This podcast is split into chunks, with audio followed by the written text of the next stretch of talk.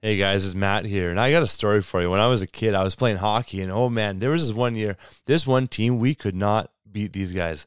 They were all over us. They were competitive games, though they were tight, but we just could not beat them. And I remember the last game of the year, it was up against this team, and we were gearing up. We are like, we have to get these guys. When we won that last game, it was so satisfying because we finally got the victory over the team that had dummied us, that had dominated us for so long. I think this is the same thing with sexual brokenness, with sexual sin, where there's been brokenness in our lives and the enemy has come and taken ground and he's dominated us for so long. But we get to make a difference. We get to be part of a message and a, a mission of freedom. It is such a cool opportunity. So I want to invite you, men and women, of any age to be part of the Action Squad. The Action Squad is something that we're putting together right now. We're looking for 100 people to be on the Action Squad. There's going to be some competitive nature to it, there's prizes, and we're going to work together to help produce a documentary that is literally going to change the world. We're featuring stories of sexual brokenness, of people who have been restored and redeemed, reconciled to God and to people in their in their lives, and we're going to feature these stories in this world-class documentary that will be a resource for churches to host movie nights, for small small groups to watch together, for families to watch and be inspired by. And it's going to highlight the problem in the church, but also show the, the power of God that is at work when we bring this stuff to light. And so, if you want to be part of the action squad and help us put this documentary together, I would love for you to go to restoredministries.ca slash action squad. You can watch a 10 minute video there that I put together on what it can look like for you to join us in this mission and be part of putting this documentary together. So, restoredministries.ca slash action squad. Hope to see you there. Welcome to the Pure Victory Podcast, full of hot tips to help you win at sex, conquer porn, and find purpose in staying free forever. Here are your hosts, Matt Klein and Braden Hafner.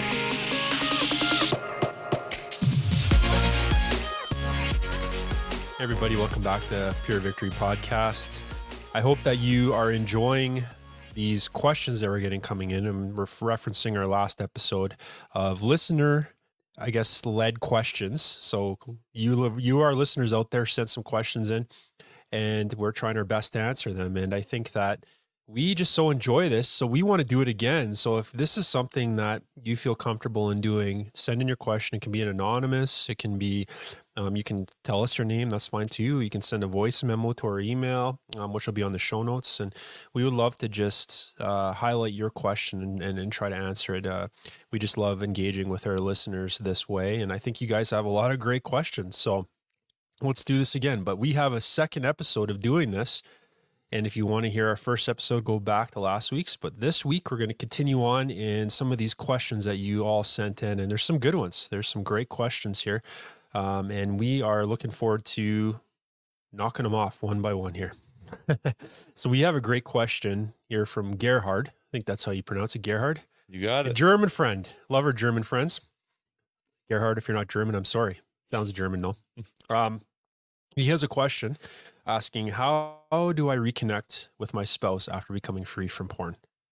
And that's a question that I think uh, we've we've encountered before, but it's it's a really good question because sometimes we don't understand that two people have been affected by porn and when we're married and and often uh, our spouse is left by the wayside so we might get help and healing but our spouse uh, is still suffering and, and struggling because they're going through the aftermath of of that betrayal. And we usually answer this question from the point of view of the husband's the one disclosing the porn and getting free from porn because that's primarily not always but primarily where we see this question come at us from so we'll try to answer it the best we can with both uh, kind of spouses in mind here but often what we don't understand say if you're a husband that has had porn in the marriage and you have maybe moved towards getting that behavior out, getting some freedom, getting some healing. And our your spouse, your wife, is is there, but she hasn't gotten hasn't gotten any help. One of the things that we don't understand is that the porn use that we have brought into the marriage has call, caused for her something called betrayal trauma or even sometimes PTSD.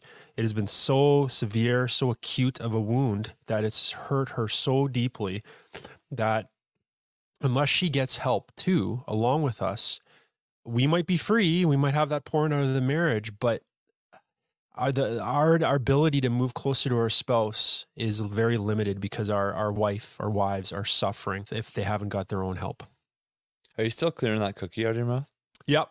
Yeah. Oh, yeah. So I was just eating the cookie before we came on here and it was delicious. And I can just tell. It's like Yeah. nobody probably getting the aftermath of all that flavor happening here, a chocolate chip cookie.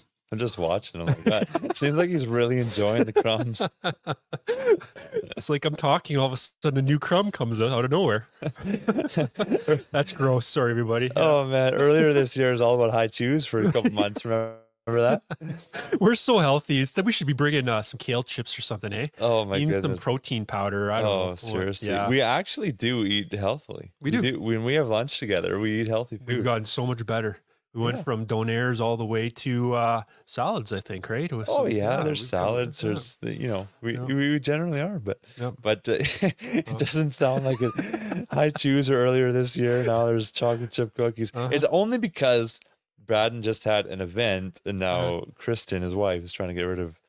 Uh, That's our excuse, and we're sticking And with it. Okay. there you go. We There are go. getting rid of the cookies, and then we're doing our part. and we did. We polished them off. Mhm. All right, back to it. So there's a question, and I like, I love your answer. You know, there's common things to expect. One of them is the PTSD and the betrayal trauma the wives go through. Some some common things are are that uh, a husband often feels more free, or or a wife, right? And obviously, you you said that that the context is a husband confessing, but if a wife confesses, it's the same thing. Whoever does the confessing, they feel more free and almost like more peace than they ever did before, at least since they've had their secret sin.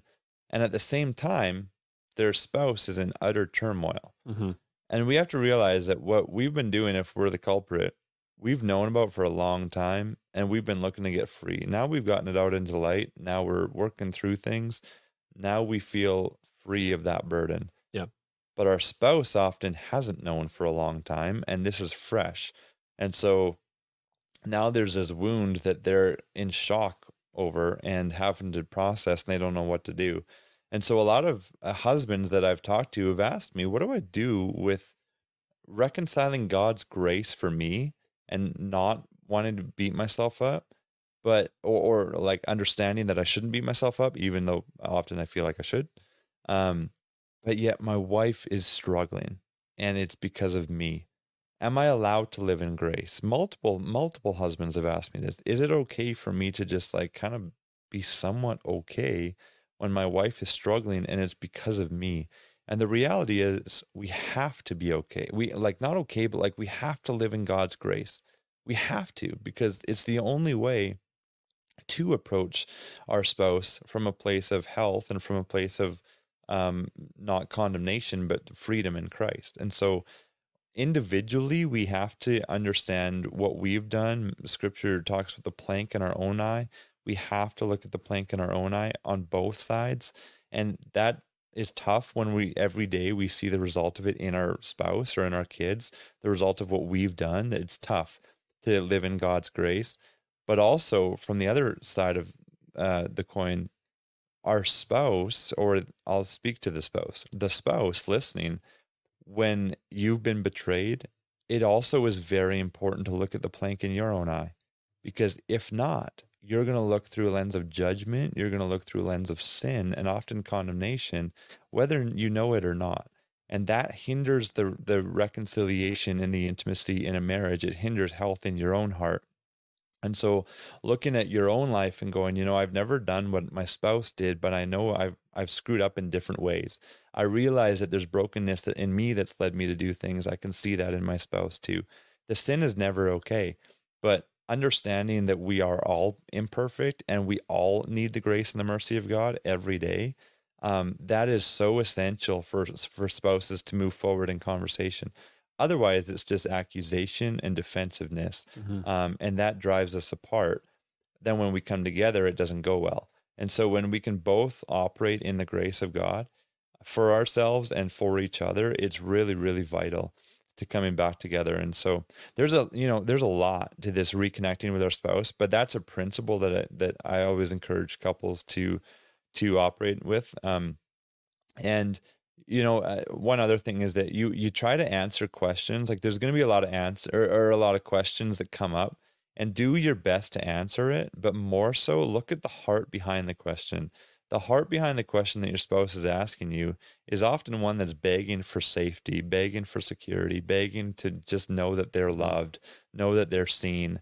And so your question or, or their question, if they're asking you like, how many times did you do this? Or do you think about this person when you're with me? Or all these questions, like there's different ways to answer. There's different degrees to which you should answer or should not answer certain questions. But if you can remember the heart behind the question and speak to that, um, what you're doing is you're prioritizing intimacy over understanding. That's one way to say it. Yep. It's really important to try to understand things, but you were never going to fully understand things. We don't fully understand God, but yet He invites us into intimacy with Him. Mhm. And so, if we can pursue each other's hearts and pursue intimacy with each other, even when there is a misunderstanding or we just don't get each other, um, it, it, it can be hard, especially when tension tensions are high. And maybe there's there's dynamics where you're like, I don't know how that plays out, and that's where counsel comes in. But but that just some where I just want to give some principles that you're gonna you're gonna want to incorporate into your into your relationship. Yeah, that's great. So, kind of to summarize, I think really it's key. Both of you need to get help, and if you're the husband, obviously you've gotten that that you're you move towards healing and help. But your wife needs help too. She needs to get help to move towards healing. Two tracks here, one marriage, and really you both need to get help. And then, yeah, you need to move slow and create safety and security again with your spouse. And that's going to take time and understanding, as Matt you're sharing. You know, you might be in a celebratory mood because you got porn out. Woohoo! You know, we're happy for you. That's great. But she doesn't feel celebratory. She's hurting. So you have to have some understanding and understand that she's going to ask questions to fill in those gaps in her mind. She's playing detective a bit. You know, when did you look at porn? Are you still looking at porn? Don't get frustrated. Hun, I haven't looked at porn in six months. Why do you keep asking me? Why That's do you keep bugging me? No, no frustration, understanding. And this is going to take the help of God. It's going to take an ongoing work of Him in your marriage, and it's going to take some time. Don't demand to come back together sexually right away either. And this is something that's going to take some time too to create that safety and security. So, um, but you both need help. Um, you might have been the offender in this, but the, your spouse needs help just as much as you did. So that's some key understanding with this and uh, how you can work towards reconnecting as a couple. Yeah, and, and I will say too, before I go to the next question, just quickly, what I recommend is not the only way, but what I recommend is get some help individually at the Mhm. start because then you can fully process things and you can get all of your emotion out. Um, but you you also have more of an individual approach where you're looking at what wounds or insecurities have come up because of this situation, but maybe I've been carrying them since my childhood. And then once you're more healthy individually, then your conversations just naturally go better in your marriage. So there's couples that go to couples counseling right away. I'm not against it. I just think when you're trying to work things out in your marriage, but you're both insecure, you both have wounds from your childhood that are now at the surface, but you're trying to figure out communication instead of the heart wounds. It doesn't.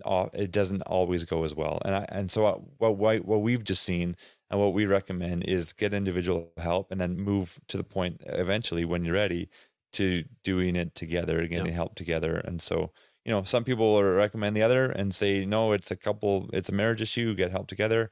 I understand that in theory. I just haven't seen it played out as effectively. So, yeah, Very true. Because you can't work on the marriage, um, uh, work on marriage principles of communication and rebuilding intimacy until some of that individual work is done first. And uh, that's why we we always recommend the other um, to get the individual help for your your wife to get help with the betrayal trauma and hurt there, you to get help with the porn and the behavior aspect and the healing there, um, and then you can come back together because you're you're just going to be expressing anger and hurt in those marriage sessions versus trying to work towards rebuilding and regrowing your marriage. So, um, good caveat there. Next question is actually from another Matt. Man, there's a lot of you, hey? oh, there's a lot. But there's only one Matt Klein. oh man, you know the most, the most, oh, easily the most common name in Pure Freedom Journey is Josh. There's so many So many Joshes. it's hilarious, Oh, but man. I guess there's a few Matts. right. So, Matt, thanks for this question. You asked the question How do we handle long, dry spells, sex wise, in marriage? And this is something that, uh, we, yeah, we've gotten questions like this before, uh, not on the podcast, but just in ministry and life in general. And this is something that can have a lot of reasons for dry spells. I mean, we mentioned one uh, in the previous question where a dry spell can come about because of some trauma that the marriage has been inflicted uh, upon it, whether it's porn or infidelity or something like that. So that's one category of dry spell. Um, and that's a different kind of way of handling. And I think our first question kind of answered a little bit of that already. Um, there needs to be healing before you can move towards engaging in sex again. So I think that answered that well. But other dry spells, there's reasons. I mean, Matt, for instance, you're in the midst of raising a young family right now. You got your little young whippersnappers at home. So how do you do this when you have little kids just clawing and prying at you and playing all, over the place and playing all over the place? That's weird but well, they do. They, they do. do. everywhere. They play, they climb. Yeah, dinner yeah. happens. They climb on daddy's shoulders during That's dinner. right. Like, oh yeah, they Yeah, everywhere. And so, exactly. So dry spells happen in the, when you have young kids because they demand a lot of your time and attention, and they're pulling at you a lot. So this is a great one for you to to jump in on. And is uh, how do you handle a dry spell due to the seasons of life, specifically when you have young kids? Well, I remember Trey Morgan was on our podcast a few years ago. He said, if your kids are sleeping with you, get your kids out of your bed Mhm. and lock your door. Yep. You got to get your kids out of your bed. If that's a reality, you got to train your kids. We, our first guy, David, he was not a good sleeper. but you know why he wasn't a good sleeper for so long, like for years, especially his first 12 months, brutal. But for, you know, well, even, honestly, even still, he's not that good a sleeper. Our second is better. You know why David's not that good of a sleeper? The main reason? Because we didn't train him well. We were too easy on him and we tried different strategies and then it wouldn't work in the time frame we wanted and we changed something else. If you're and, and so there were times where he would be in our bed and it's because we're just too exhausted and he just kept i mean it's like 10 times a night this kid's getting up and we're just too tired and eventually we're just like okay. But then it turns into like i, I mean there's people that their six year olds still sleep with them there especially when they're single parents but even with with with married parents. And it's it, it we need to take responsibility. Louise and i realize we were wrong. We need to train our kid. He doesn't run the show. And so you know if your kid is sleeping with you that's that's a very simple answer. It's not easy, but spend a week training your kid on how to sleep on their own. That's gonna that's gonna do it. Here's the deal though. We in our marriage have had multiple dry spells because of a medical issue. So um when I say multiple, I mean two times it was 12 months at a time. And now those were the longest, and then there's others in that. And so it's brutal to go through. Like it's brutal. But there's too many couples, especially older couples, but even some younger couples, where they just kind of go through dry spell and it just is what it is. Like it's, you know, we have sex three times a year and it just is what it is. And it's been that way for 15 years. Or, you know, I haven't had sex with my spouse for five years or for 25 years, I've heard. And it, it's just, it's an opportunity for me to deal with your stuff. And so when biblically there's a command in First Corinthians 7, like literally it's an instruction from God to come together sexually. That's something that we should take seriously. And so if our kids are getting in the way of that, let's not let them get in the way of that anymore. If we need to go to some extreme measure to come together, sex is not supposed to be an afterthought. It's something to prioritize. And so if you need to schedule it, that's Mhm. awesome. If you need to go to a hotel for a night, that's awesome. If you need to wake up in the middle of the night, like literally have a nap during the day, then go to bed, then wake up in the middle of the night. Like it's Yep. worth it to connect. And so sex is not just some beautiful gift that's in, that's like the last thing on the list. It's a priority. Mhm. It's all throughout scripture, Genesis to Revelation. Jesus talks about it. Like it's so it's so important for marriages. And so if you have a dry spell in your marriage, what I know because I've been through it is that you also have a dry spell emotionally with your in- intimacy. You also aren't having as much fun with your spouse. You also are not having as many dates. You're not laughing as much with your spouse. All of those things are so important. And when you're not connecting physically, there's there's a there's a, a, a exponential impact of that. Mhm. And so, what are the things then that you need to talk through with your spouse to get to the point where you don't have a dry spell anymore? Yeah. And that's what I always find sad when people, when couples do just kind of give up and they're like, you know what, it's because of my wife's sexual abuse when she was a kid and now we don't have sex anymore because she just says she's done with it. or I, I just have my own issues because of medical things for me and therefore we don't ever come together. You know, if intercourse is not an option, there's other ways to have sexual activity together. Mm-hmm. Um, there's oral sex, there's fondling with hands, there's just like lying naked together. Mhm. There's physical intimacy that you can do and just don't let things get in the way. If it's emotional pain like like sexual abuse or whatever, which is a real thing, um, or another thing, another one, this was semi real for us, but even more so, I know for other couples where there's been miscommunication in at the start of the marriage and there was pain in sex, but it wasn't really talked about. Then a spouse is like, is like, secretly or silently mad at their at their spouse for hurting them and the one spouse like I didn't I didn't even know that I was hurting them and then there's just miscommunication like that's a prime example of hey there's communication that can happen to resolve this sometimes we need to forgive our spouse for things and that will remove bitterness from getting in the way of our sex life if there's things to forgive there's things to talk through if there's pain in your life that's stopping you if there's shame from past sexual experiences that's stopping you from having a healthy sex life in your current marriage that's something to talk through. It's something to get work on. It, maybe seek help professionally. Pray about that. Don't just read the bible and pray for blessing on your day and not talk about the thing that's hindering you from having sex in your marriage. So dry spells in marriage happen but we mm. don't want to let them happen No. once we realize they're happening let's be proactive and be desperate to get it back on track Yeah. And one last thing I'll add to that, which is great. Um, sometimes dry spells are caused due to the reasons that you brought up there, Matt. Um, and often dry spells can occur because of drift that's occurred in our marriage. And so often we focus on the sex part, but as married couples, we need to learn to carve out time for each other and intentionally carve out time for each other. What's our connection points? Are we connecting as couples, as a couple, um, as husband and wife? Are we connecting? And that can be a clue because if we're stopped connecting, we've drifted apart. And often that's very emotionally and spiritually and mentally cold between us.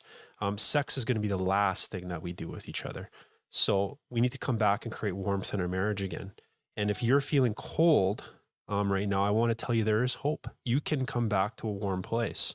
There's things that we can do simply by carving out time for each other, being intentional, whether that is just spending 10 minutes a day having non logistical talk, whether that's carving out time to go on a date. It doesn't have to be expensive, it doesn't have to be um, this massive thing, but connect, go somewhere together, go for coffee, go for a walk, spend some time together.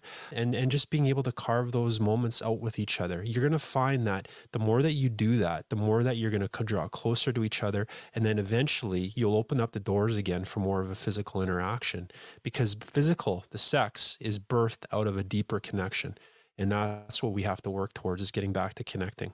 Simply the kind words we use with each other too, touching each other lovingly, non-sexual at times when we're passing our wife. This is more for us guys. yeah. the only way that you touch your wife is sexually. She's going to repulse from you because she feels like every touch that you give her is you're basically um you're you're ba- basically there's a hidden motive behind every touch Yeah, and you you're give expecting something, Yeah. putting pressure on her. Yeah. Yeah. But instead, what we need to do is give our wives hugs, kisses on the cheek, um, a warm kiss on the lips without starting to rip clothes off. Like we need to move towards giving non-sexual touch, tender, loving touches to our wives and wives too. If our husband, you know, giving them warm touches as well, create warmth in your relationship, just simple things like that. But come back to that because maybe that's the key to your dry spell is maybe you've just lost your connection with each other. So. A lot of good things to think through. Yeah. But let's move on. We got, oh, sorry, you got more? Yeah, I just want to say one thing quickly. When it comes to physically coming back together, I know that that's a nerve wracking thing for people when there's Mm-hmm. been a dry spell sometimes. So physically, just take the pressure off and, and let that be a mantra for you in your dry spell. Let's take the pressure off here. Let's have a conversation. Let's come together. So if you want to not, if you want to take intercourse off the table, let's just start with naked cuddling. Yeah. Let's just skin to skin. Let's just start Mhm. there. And then maybe let's start with skin to skin massages. Let's just give each other massages. And then, you know, you can go from there. And so let's take the pressure off. And ideally, and what we've experienced too with our marriage, but even others I know, ideally it comes to the point where you both just kind of want it again. Mhm. And then you, you, that's what God wants. He wants us to desire it and desire each other and desire to please each other. So instead of going like, okay, we have to have intercourse tonight because we're working on ending our dry spell, let's just take the pressure off a bit and come together physically in a safe and easy way. So, Yeah. all right. Next question. Um, how do you come together with your spouse and open and initiate discussion when there's been tension, or even you can relate it to dry spells, Brad? Hmm. Yeah, that's a really, really great topic. Um, I I think there's some things that we can do to help in this area. So if you need to have a discussion, a necessary discussion, say about your intimacy, and I don't just mean sexually, this could be in, in anything in general as far as your intimacy, whether that's uh, emotional or uh, spiritual or whatever else, um, your connection with each other. Um, you know, create space. Create space to have those conversations. Don't spring them on the other if the other isn't ready for it. So you can text them before, like the day before Yeah. in the morning, like, "Hey, I want to talk to you tonight." That's right? right. Like, That's right. Create space for it. So, because often what happens is we play these things out in our mind, and maybe we have begun the conversation already, and we spring that on our spouse, expecting them to join us at the same level, but then they're not there yet. So, if but if you say, "Hey, I would like to have a conversation about our sex lives um, together tonight," can we do that? You create some space, and that gives them the ability, your spouse, to get in that mindset and you're offering them a gift um, of, of a conversation. And this is something that uh, sometimes we miss. It's just a simple little thing that we do do so that we create space. And then when that space is created, it's really important that we give opportunity for us to be able to share, but also to listen. And so when we're sharing, one of the things that we need to do is get really good at being able to communicate maybe what's going on for us, but not bringing in criticism, rationalization, some of these negative things that can seep into our communication styles. Like if we start putting all the blame on the other, if we come at them and what we're sharing and it's all their problem, they're not going to hear anything. Whereas if we say, "Hey, I'm really feeling this right now," so what, be, be understanding in your sharing, the way that we share is important too. Be very specific to the issue. Don't be broad.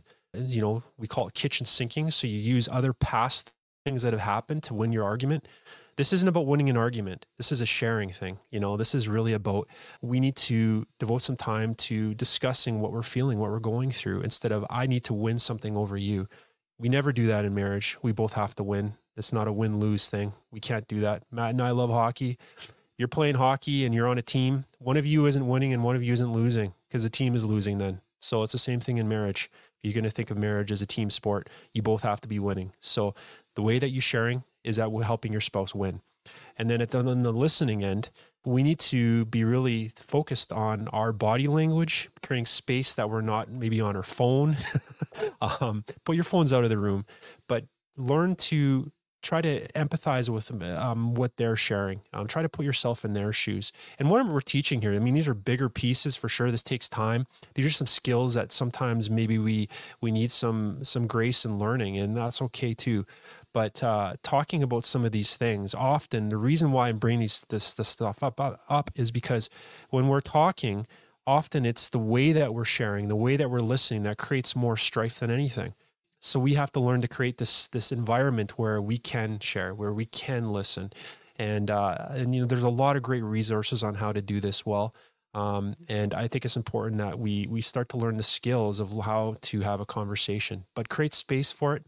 Um, learn how to share and how to listen well, and and through that, just be able to be open about some of the things that you're going through. And I, I think that this takes time in marriage because even with the context of of sex as our topic of discussion, that can be a hard one. Sometimes we don't even know how to talk about sex.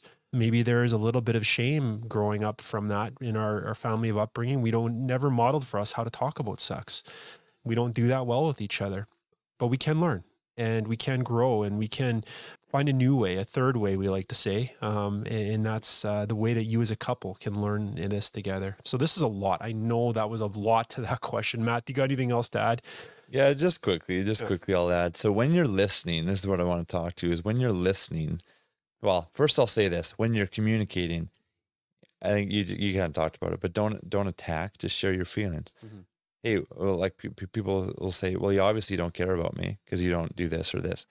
Like, no, that's how you feel. But to say that oh to your spouse, like you obviously don't care, you obviously just don't love me.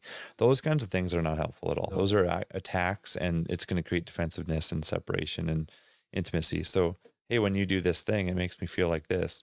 that's a way healthier way to communicate. And on the listening side, even when there is healthy communication and our spouse might say to us, like, hey, when you do this, I feel like this, we can then take that and hear it with shame and condemnation and like, oh, I just, I'm just a bad wife or a bad husband, or, oh, I clearly don't know how to do things well, or all I ever do is make up, make mistakes. I'm always the bad guy. We can hear this and, and that narrative is so unhealthy, even when our spouse is communicating well to us. And so it, that there's no way to move forward when shame and condemnation run the narrative. And so instead of seeing that with shame or hearing it with shame condemnation, we can see it that our spouse is honoring us so much. They're they're bringing their concern to us, not to attack us, but to say, "Hey, this is an area where we could be better." Then you see the opportunity. So they're honoring you, and you see the opportunity, and you can be thankful for the opportunity to now know exactly what your spouse wants, what they maybe need emotionally or or what your marriage needs from you. It's really good to have clarity even if it hurts. And so we just want to be in a in a heart posture of I want to hear from my spouse, not like if I hear anything that I've done wrong, I'm just going to live in shame and all of mm-hmm. that. So just wanted to throw that out there. Um, That's great. Question from Gino. Fasting. Can you talk about fasting and pursuing wholeness in intimacy with God. Well, I, I love, I heard a pastor one time say that scripture says, if you sin and when you fast, and we, mm. we live our lives like when we sin and if we fast, because fasting is, is, uh, it's optional for us, but of course we're just sinners. Of course we're going to sin. And so scripturally, when you look at the wording of Jesus, it's, you know, if you sin, and then he also says, and when you fast, he's speaking to disciples. And so if you're a follower of Jesus, Jesus is saying this is the best way for you to live mm-hmm. is to fast. And um, you look at what what Adam and Eve did when they were when when in, with the first sin, like they had all this food around them, they had an abundance of food they could eat from any tree, and they looked at the one tree they couldn't eat from and they feasted on that. So they lived as if they had no food, even though they had food. Jesus, on the other hand, he started his ministry by fasting. He literally had no food, and when he got tempted with food by the enemy, he said, No, no, I don't live on bread alone. So he was fully aware of the satisfying presence of the Father in his life and the power of the Holy Spirit to sustain him. The reason he was fully aware of that was because of fasting. Mm-hmm. He he had nothing and he was then aware of God. Adam and Eve had all of it, but they weren't aware of God because they weren't even be, they weren't even willing to get through this particular moment of temptation without feasting on on what was pleasing to the eye. So, um, fasting is huge. It's it's it's powerful in a lot of ways, and just uh, having us be so much more intimate um, with Jesus. There's a story of the disciples; they couldn't cast out this demon. And Jesus comes, and the disciples are frustrated, and, and Jesus just casts out the demon, and they're, they're like, "What on earth? Like, why could you do that? But we were trying, and we couldn't do it." And he's like, well, certain demons only come out with prayer through prayer and fasting. If you look at that story, though, Jesus didn't fast before that. And so, why did he say that? It's because fasting is an entryway, it's a gateway into a more revelation from God, a more power from God, the power and revelation that Jesus had already walked in. Mm-hmm. And so, he lived a lifestyle of fasting. Um, he started that as, in his ministry for a reason. And so, we need to, I think, incorporate that because it's it's huge. There's different kinds of fasting and there's health things that maybe get in the way in at times too, but it's something to prioritize to whatever degree we can. Yeah, absolutely. And this is I'll be honest with you guys, this is something I struggle with is fasting. It's not something that's been easy for me. Um, Is it easy for anybody? no, no. Like I hate fasting. No. Like who loves it? yeah. So I've we've gone about, about it a little bit differently. Like Matt, you're mentioning sometimes it's food, sometimes it's other things. I've done technology fasts. I've done other kinds of fasts as well. But uh, this is something that I I struggle with, and I think we all do. But on the tail end, I'll dove, uh, dovetail off of this. Is that the right word? But uh, the last little bit about intimacy, intimacy with God and wholeness. I want to recommend a few resources for you because this is a bigger question. The first one is a classic. Uh, it's it's about spiritual disciplines. It's called The Celebration of Discipline by Richard Foster. Classic book uh, on all the spiritual disciplines that you can do to draw closer to God like prayer, fasting, different things like that, you know, solitude. Another great one that I would recommend is actually by a Canadian guy, Ken Shigematsu, called God in My Everything more of modern spin on uh, celebration of discipline, but a great resource for you. And finally, another one, if you want to grow in your intimacy with God, this one has been something that's helped me a lot. It's called Sacred Pathways by Gary Thomas. And essentially, what that is is that we all best connect to God in different ways, and we're all unique in this. That doesn't mean that there's multiple paths to God, it's only through Jesus Christ. What I mean is that some of us best connect through, say, worship. Some of us best connect through a deep dive and study you know into uh, like into god's word. Now we should all be people of the book. I'm just saying some of us love that you know getting your your cross references out different uh, translations of the bible out and maybe some of uh you know your commentaries out and trying to really get into that. Others of us love solitude. So basically the point what i'm trying to bring up is that we have different ways that we best connect to god. And i would say find out what those are and lean into them and that's this book is something that kind of spells this out for you. So these are three great resources because I don't want to do you to this service of trying to answer this question when this is something that on your own you should really be leaning into because I won't be able to answer it fully to to the way that I feel good about unless that you you look into some of these things yourselves. But this is something that's helped me, and I know Matt, you've had your your different resources that you plugged into as well. But when we growing in our intimacy with God, this is a lifelong journey. There isn't a, a glib short answer. this is a lifetime of pursuing Jesus. And there's seasons of life for us that that we all go through. And so if we can learn to build some consistency into this area leaning into our walk with Jesus and, and learning what that looks like uh, knowing what we best connect to and that, that level it's going to help us. So that's what I would recommend to you look at some of those resources and we'll, we'll try to put those in the show notes for you uh, some of those. And there might be other ones you know of as well too. But uh, growing in these areas uh, it definitely takes some intentionality and choice on our end and carving out the time as well. You know making that time and space to devote to your walk with jesus spending time in his word and prayer and and just being able to to do that on a regular consistent basis. And and that's something that i know it, it seems cliche on a level, but it's not. It's that's really the crux of it is we got to devote the time to it, and uh, God wants that time. He he wants us to to seek Him, and when we do, I mean, He's with us, but he, when we draw near to Him, He's drawing near to us, and um and and, and so this is something He's always calling us to to a deeper walk with Him, um, and so that's why uh, we have to be intentional with that. Yeah, there's another book too. It's called the Atomic Power of Fasting, and uh, it's it's a really good one. I'm just looking it up. I've ne- I've never seen this other title. It looks like there's an ultimate or an alternate hmm. title, Atomic Power with God through Fasting and Prayer, but it's by Franklin Hall. So you can look up look that uh, book up, and and I just encourage you to do it. The first time I ever fasted, uh, my roommate, I was single. My roommate said, "Hey, do you want to do a five day juice fast with me?" I'm like, "Sure." I don't know, it's just for health reasons, but mm-hmm. it kind of turned me on to it. And so I started doing one day fasts and then it, you know, turned into more. And then it was three days and then I started going seven days. And, um, and one time I went longer and, and it doesn't really matter the time. It, but what I do want to say with the time is that when I've fasted seven days or more, I've never not had something happen. Mm-hmm. Every single time I've done that. And when I say fast for me, it's, it's just water and no food. It's every single time something has happened. Like God has done something miraculous in my life every single time when I've gone seven days or more. And so, what I find when it's like a day or two is it's just really cool because my awareness of God and my dependence on Him increases and I need Him. And so, even for me, this is how it is for me. When I do a Daniel fast, which some of you know is like eating veggies and grains and different things, um, I'm still reliant on that. And I'm looking like when I'm feeling down or tired, I'm still like, oh, at least I get that soon or whatever. And I'm not solely relying on God, but there are different ways to fast. And so if you want to do a juice fast to start or do a Daniel fast, you can look that up, what that is. It's from scripture. Um, that's great. I like water fasts because I'm like totally dependent on God. Sometimes I've done it where I'll have tea or something. And then even still, I'm like, oh, I just need that flavor instead of, oh, I just need the presence of God.